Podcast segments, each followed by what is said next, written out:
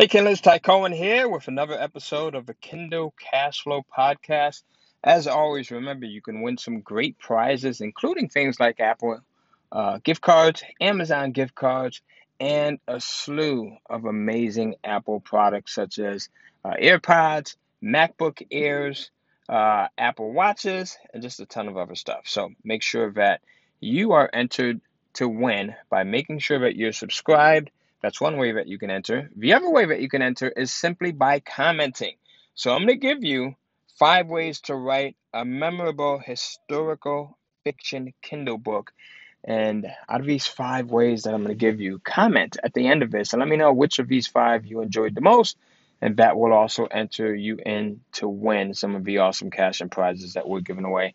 The third way that you can enter to win is simply by liking this uh, content whether you're watching it on YouTube or listening to it on uh, one of the many different platforms uh, that are podcast related that we're on. And the fourth way is by sharing it. So let's jump right into this. Five ways to write a memorable historical fiction Kindle book. The first way is to do tons of research. When writing a historical fiction Kindle book, research is more important than it is for many other types of fiction books. Often your reader will have an avid interest and passion for the time period that your book is set in. So you have to ensure that your book is accurate to that time period, even though it is fictional, as anything short of that will likely turn the reader off.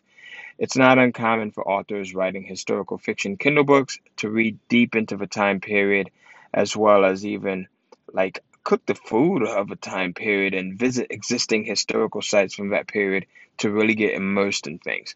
So that's the first uh, thing is to make sure that you do tons of research so that you get everything accurate as possible.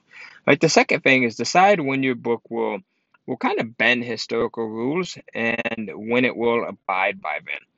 Like there are broadly two types of historical fiction books ones that completely disregard historical rules and events from the time period their book is set in, and the others that adhere to the major rules and events from that time period, but then bend and alter the rules in specific areas, which is where most of the fictional element comes in.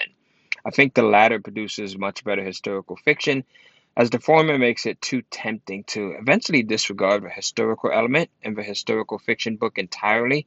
However, if you do take this latter option, you need to think long and hard about when you will be breaking historical rules and when you're going to abide by them. Having that sense of clarity from the very beginning is super, super important.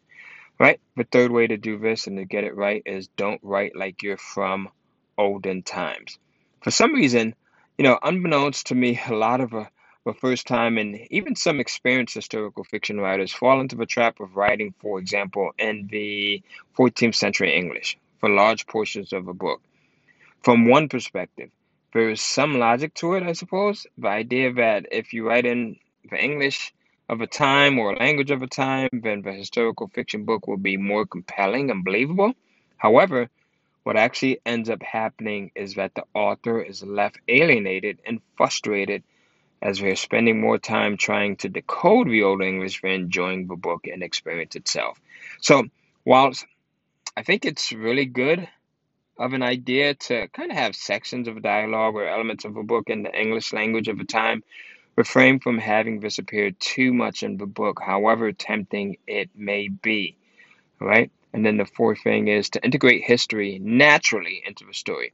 So I highly recommend that you spend extra time and care to integrate history naturally and seamlessly into the story through the scene, the characters, and the events. You shouldn't be summarizing the time period explicitly to the readers. The scene, characters, and events should do this for you. Doing it this way makes for a much more compelling and impressive book. So remember that.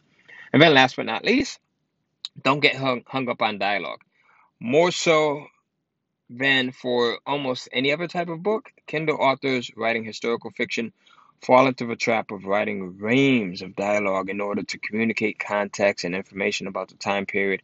Try and avoid this trap and instead focus on a variety of ways that you can communicate vital information about the time period without having it all in a stream of dialogue. So I hope that finds you well. And I hope this helps you to write much better books. This is Ty Cohen from KindleCashflow.com. Make sure that if you're looking to publish a Kindle book and if you're looking for an easy three step process, I've created a video that breaks this down for you. You can watch this video over at KindleCashflow.com forward slash three steps. That's K I N D L E C A S H F L O W dot com forward slash three steps. Kindle publishing is one of the best ways to really just get your creative juices out there and flowing. It's also a very cool way to create passive recurring income. So um, I teach how to do that, how to how to really create an amazing lifestyle by generating passive recurring income publishing content on Amazon. So remember, go in, let me know which of these five tips you enjoyed the best. Make sure that you're subscribed so that you can get future releases and notices of future releases. And if you're watching this or listening to this on YouTube, make sure you hit the bell notification so that you get notices as soon as a new episode comes out. And you'll also be entered to win some of the amazing prizes that I talked about at the beginning, including Apple and Amazon gift cards, some great Apple products like watches and AirPods and MacBook Airs, and some hard, cold cash. This is Ty Cohen, and I'm out. I'll see you on the next one. Stay well, family.